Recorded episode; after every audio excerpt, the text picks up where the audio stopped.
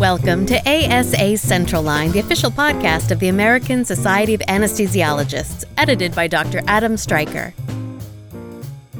Welcome to another episode of Central Line. I'm Dr. Adam Striker, your host and editor. Today we welcome Dr. Gunisha Kaur to the show. Dr. Kaur is assistant professor of anesthesiology and co medical director at Weill Cornell Center for Human Rights. She's going to talk with us about global health and human rights. Her article, Serving the Healthcare Needs of Vulnerable Populations, is appearing in the February issue of The Monitor. Welcome to the show, Dr. Kaur. Thanks so much for having me. Why don't we start off, um, if you don't mind, telling us a little bit about yourself and the journey that uh, landed you in your current role? Sure. So, I'm an anesthesiologist and a human rights researcher, which is an atypical combination. My family came to this country um, not through a refugee program, but as refugees. And I had decided that I wanted to dedicate my life to the service of that population. So through med school and residency training, I focused on the healthcare needs of refugees and asylum seekers. And now I spend a majority of my time, about 80% of my time, doing human rights research. Um, my particular area of focus is chronic pain in refugee torture survivors. Before we start digging into the broader conversation, I want to make sure our listeners understand the difference between global health and international health. Do you mind explaining to our listeners the difference and maybe also explain why uh, that's important? Sure. So, the concept of global health has really come about in the past few years as we recognize that health is not restricted by boundaries and borders, that diseases, people, plants, animals travel across boundaries and carry with them those diseases as well. And so international health is really focused on healthcare of populations abroad in other countries, not in our own country. Global health is more the concept of healthcare for all, that the health of an individual in West Africa is related to my own health, it's related to the health of my patients.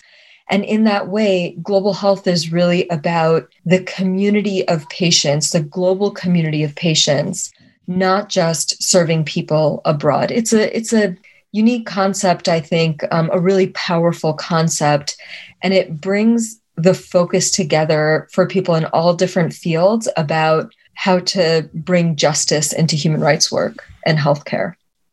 Let's start before the pandemic. Um, in your experience, do healthcare workers and providers um, have they had a solid understanding of that? And if so, did they have a, um, shall we say, uh, an awareness that may not have been as, as it currently is? Certainly, I think pandemics, natural disasters, these sorts of things really indicate and highlight our shared humanity. It's so much easier to think of cancer or a non communicable disease as a problem of another country.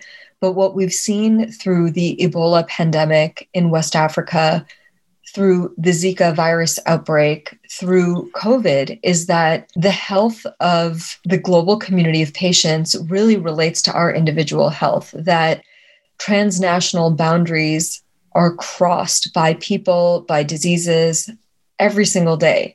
And you can't confine individuals or diseases by borders and, and walls and boundaries. And so I think definitely COVID has brought into our consciousness more how the health of people that we don't see, that maybe it's hard to relate to because they're in another country, practice a different faith, or have a different culture, how their health might relate to ours.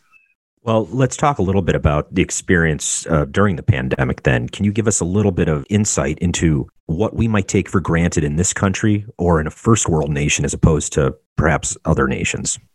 So, pandemics, I think, natural disasters reveal fault lines in social, economic, health infrastructure. And we're definitely seeing that in this pandemic.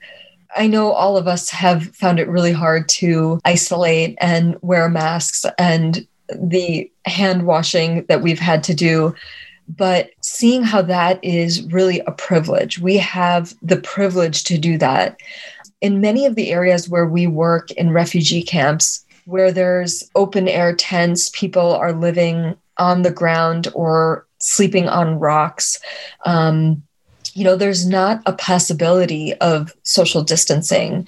Wearing a mask is is just not they, they don't have access to masks. Um, hand washing for people who may have access to clean water once a week or once every two weeks, it's just not practical. And so we're really seeing the differences in how communities have access to things that allow for better health.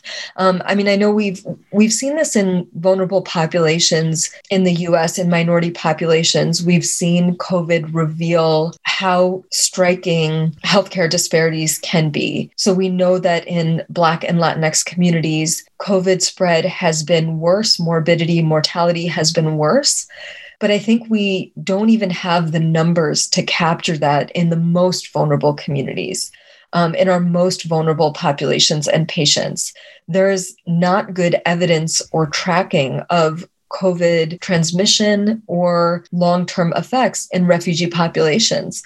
Um, and what we know is that the trauma and stress and strain of migration in these populations transmits through generations. We've demonstrated that, that, that there are multi generational impacts of the physical and psychological trauma that displaced populations experience. So when you overlay a disaster like COVID or a natural disaster on top of that, it really destroys whatever stability these communities have. So, however challenging COVID has been for all of us, the experiences that we've had, it is substantially amplified in these vulnerable populations. A bit of an aside, do you think that if more of the population of, let's just say this country, um, was aware of the disparities in uh, global health in, in different nations, would they appreciate the efficacy more of the simple measures we've been told to, to implement here over almost the past year now? Social distancing, hand washing, mask wearing. It's not not very exciting because it's not a vaccine, it's not a chemical that can prevent you from getting sick. They're they're simple measures, and so I often get the impression that um, a lot of people just don't think it's that big of a deal to do. But do you think if people had that insight, all of a sudden those measures would become more interesting, more exciting to be able to implement?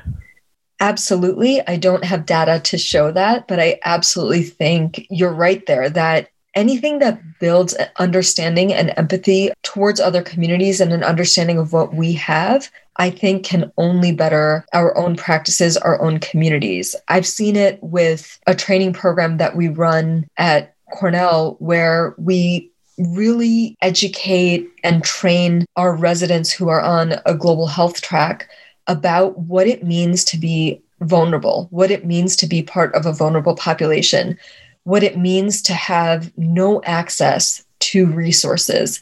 And you can see over the course of our six week curriculum, people shifting and really getting it and understanding, and their practices changing.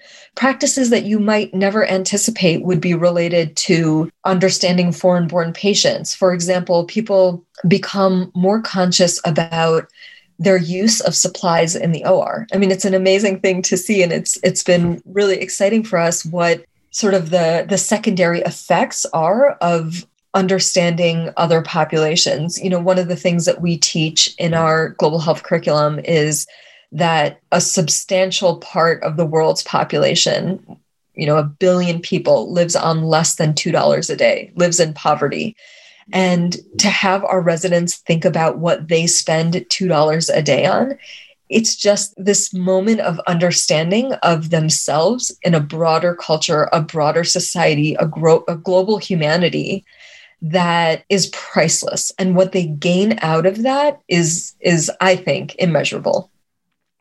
Well, let's talk a little bit about culture. We know culture plays an important role in establishing trust in a doctor patient relationship, something that we've talked about on recent podcast episodes. I'd like to get your thoughts on this, specifically if you think culture has been an afterthought in medicine, and if it has, is that changing?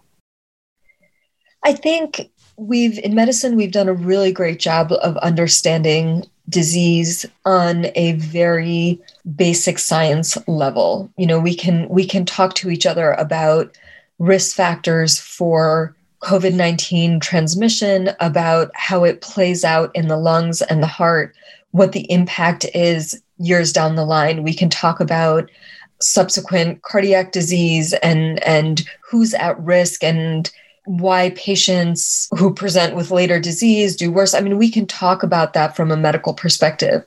But I think what we've done not a good enough job at, what we really need to be thinking about in terms of advancing healthcare, advancing science in caring for our patients is thinking about what are the factors that influence health beyond the medicine?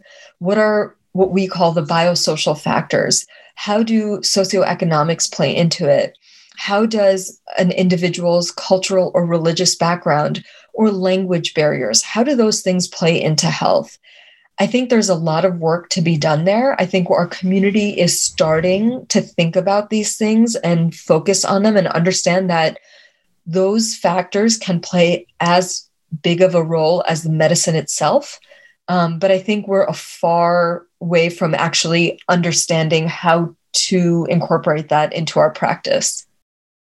Do you have any specific examples that you can share on difference in culture from your experience?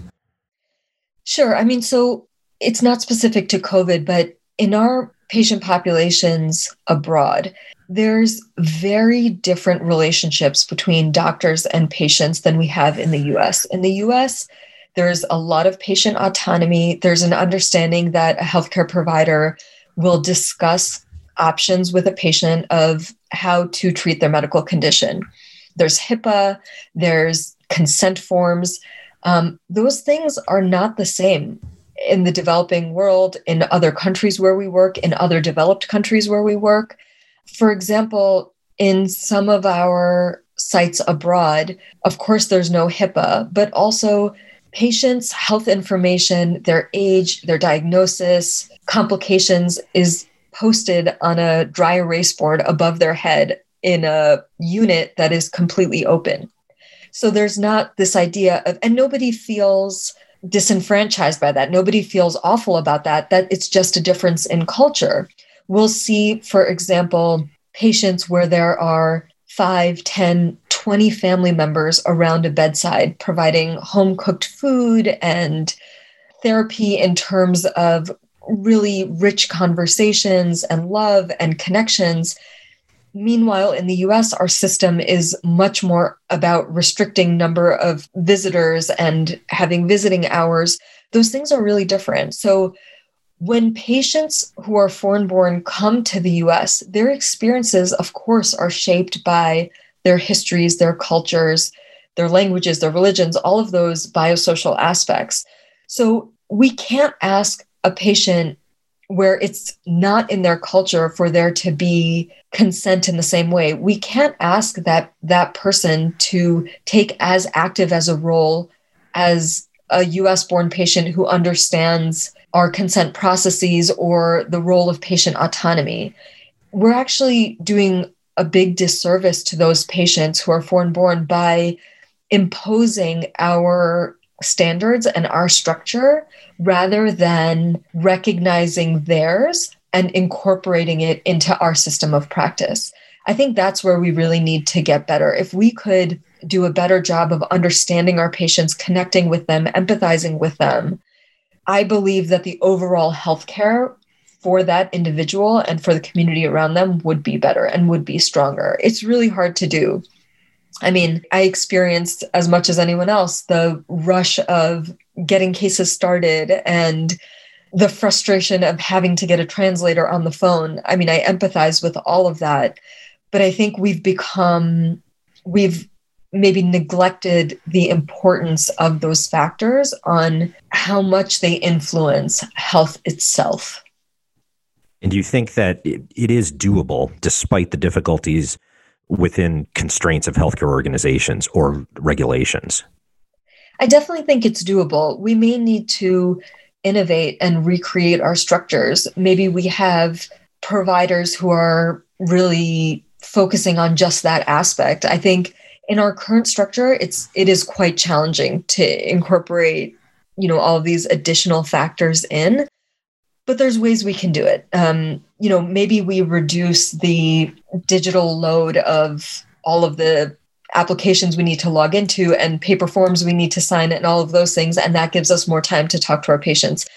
How to fix this is not my specialty, um, thankfully and unfortunately. Um, but but there there have to be systems that we can create that that make it possible to do this. I mean, we've really transformed, I think, from a place where the physician's role was to connect to a patient and provide overall improvement in health to a hyper specialized, let's get done the check boxes of exactly what we need to do in order to say that we've we've met our endpoints and our criteria. And I think that's a disservice to our patients.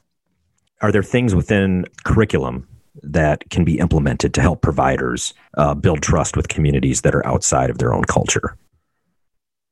I believe so. We've we've done this at Cornell where we've looked at the effectiveness of a global health and human rights curriculum on our residents' ability to care for foreign-born patients.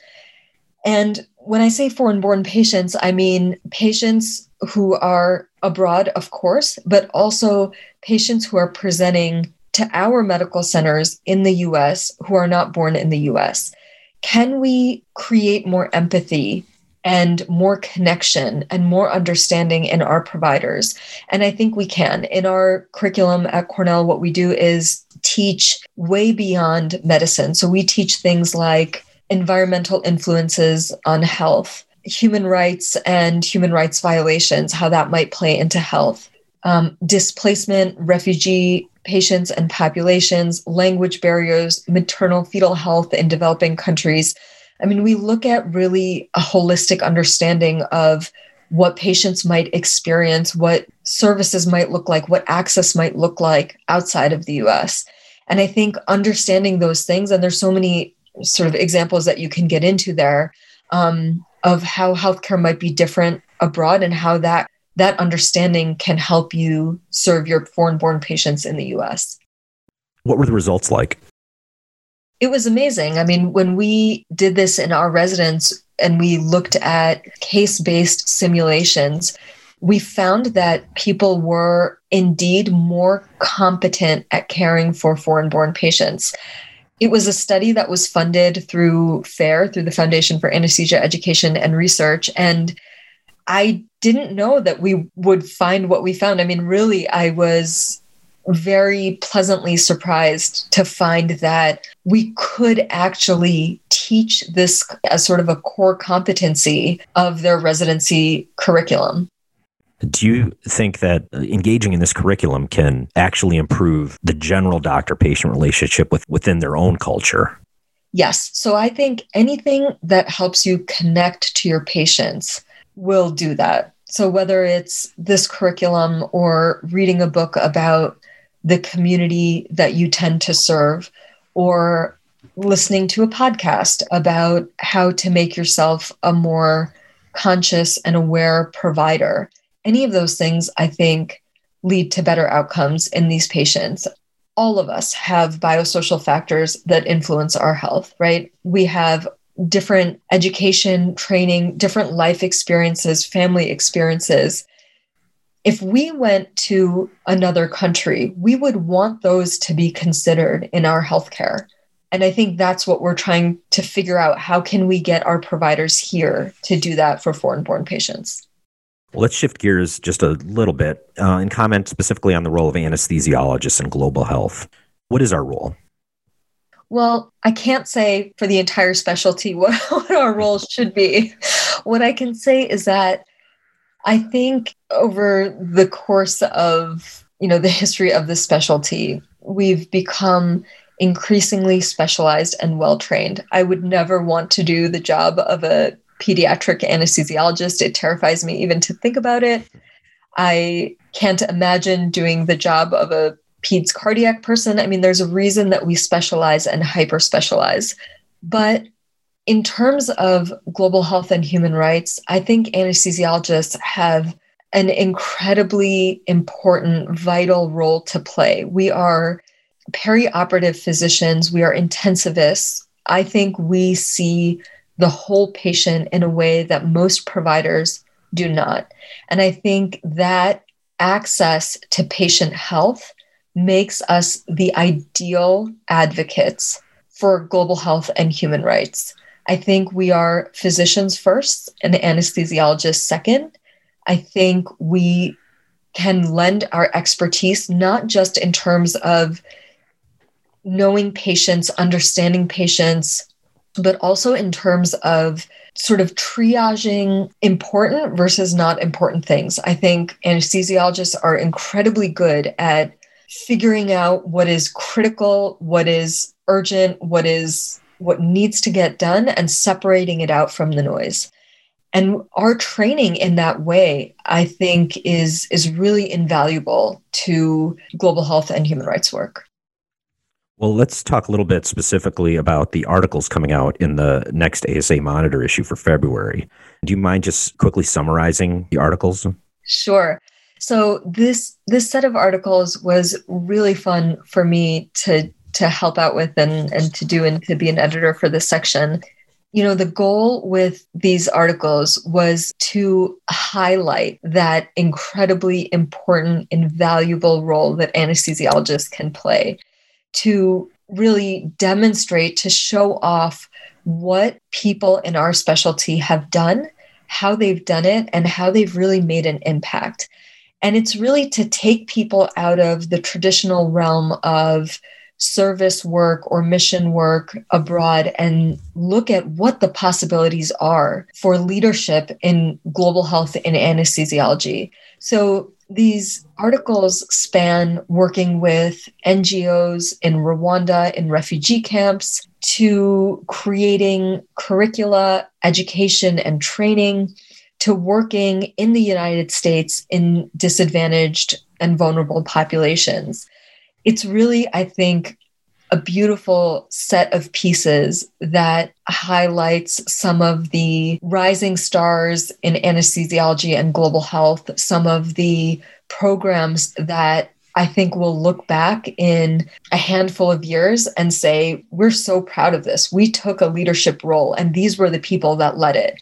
And that's it's just, you know, the experience of a couple of people, a few people who have made a major impact and, and who've really dedicated their lives and their careers to global health and human rights. There are many other programs and many other people. And I think we are starting as a specialty to take ownership in that leadership role in global health and human rights. Well, let's talk a little bit about solutions. How do we get more anesthesiologists and institutions like medical schools involved in global health justice? I'm wondering what's being done, for instance, at Cornell.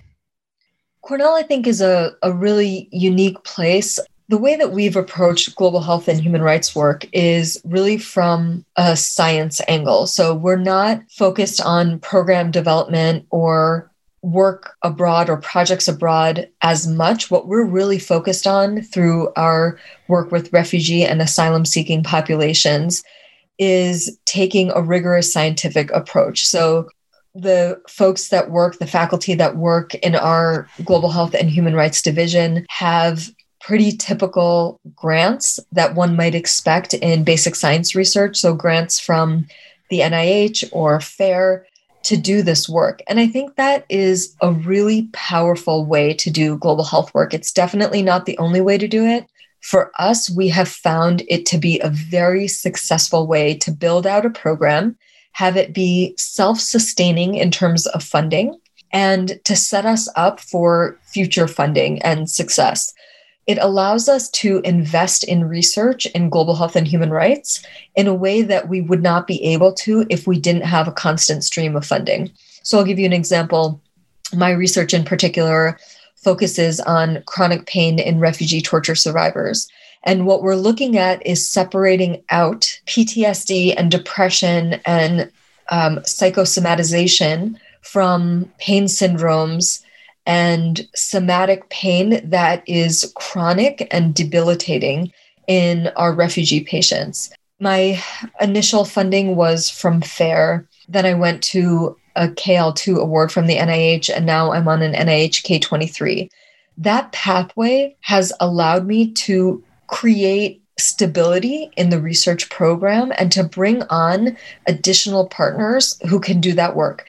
That's not to say that programs abroad aren't sustainable, um, but it's just a different it's a different way to approach it. And I think for us, we've found a lot of success in it because this is the metric by which medical colleges and universities rank their own success. If you have federal funding for your programs and your research, there's a level of support that I think it allows you to have and security in the, the stability and sustainability of your projects. So we have found it to be really um, successful and and I, I think it's a really unique great pathway to take global health and human rights work um, I really think we we don't do it enough probably in anesthesia and and I think that's I wish we were doing more of it. Can you comment on how many med schools generally and not a specific number incorporate curriculum that uh, address global health or methods uh, methodology I should say that perhaps garners more support for global health or is this a, is it unusual? Well, I think there's a lot of programs that offer global health opportunities. We're realizing as a specialty, I think medical schools realized this probably a decade before anesthesiology or any other medical specialty, that physicians, that medical students, that trainees are really interested in global health work. I think it's a it's a generational shift. It's an amazing shift that's happening where people are valuing the ability to do global health work and human rights work and, and contribute to a cause greater than themselves. And while I think a lot of programs have global health opportunities, I'm not sure how rich those opportunities are in terms of deep connections to the communities and partners with which they're working, research opportunities, opportunities for bilateral exchange bidirectional education, um, I think we're we're not we have not reached our potential.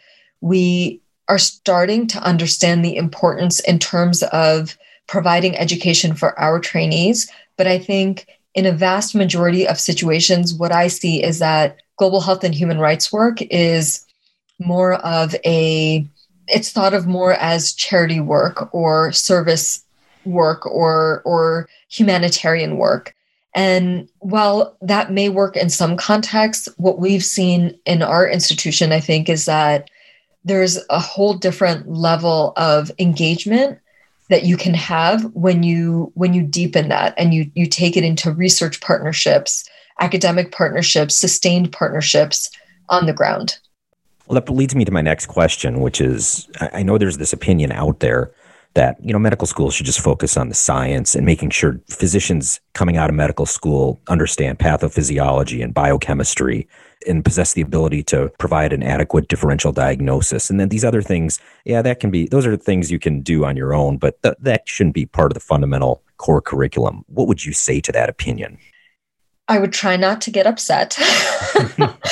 Um, you know, I think it's just such a misinformed perspective. I, I try to be pretty open minded about the potential truth in different perspectives, but I think it's it's so ill-informed to think that a person's culture and background um, don't p- play into health. Um, for example, if you don't understand the concept of structural violence, which is how economic or social or political forces play into health, you will never understand the health of your patients. Structural violence describes and really creates an understanding of situations such as deep poverty leading to worse spread of tuberculosis or to worse spread of COVID, Structural violence leads to an understanding of why people may be delayed in seeking healthcare because they're fearful of providers. Um, they're fearful of being deported or detained. Um, you know, you can't really understand your patients without understanding the global context. I mean, I think it's just such a a narrow minded, short sighted view. It, it, would be like saying, I don't have to deal with Ebola. I don't have to know anything about Ebola because that is not a disease of the US.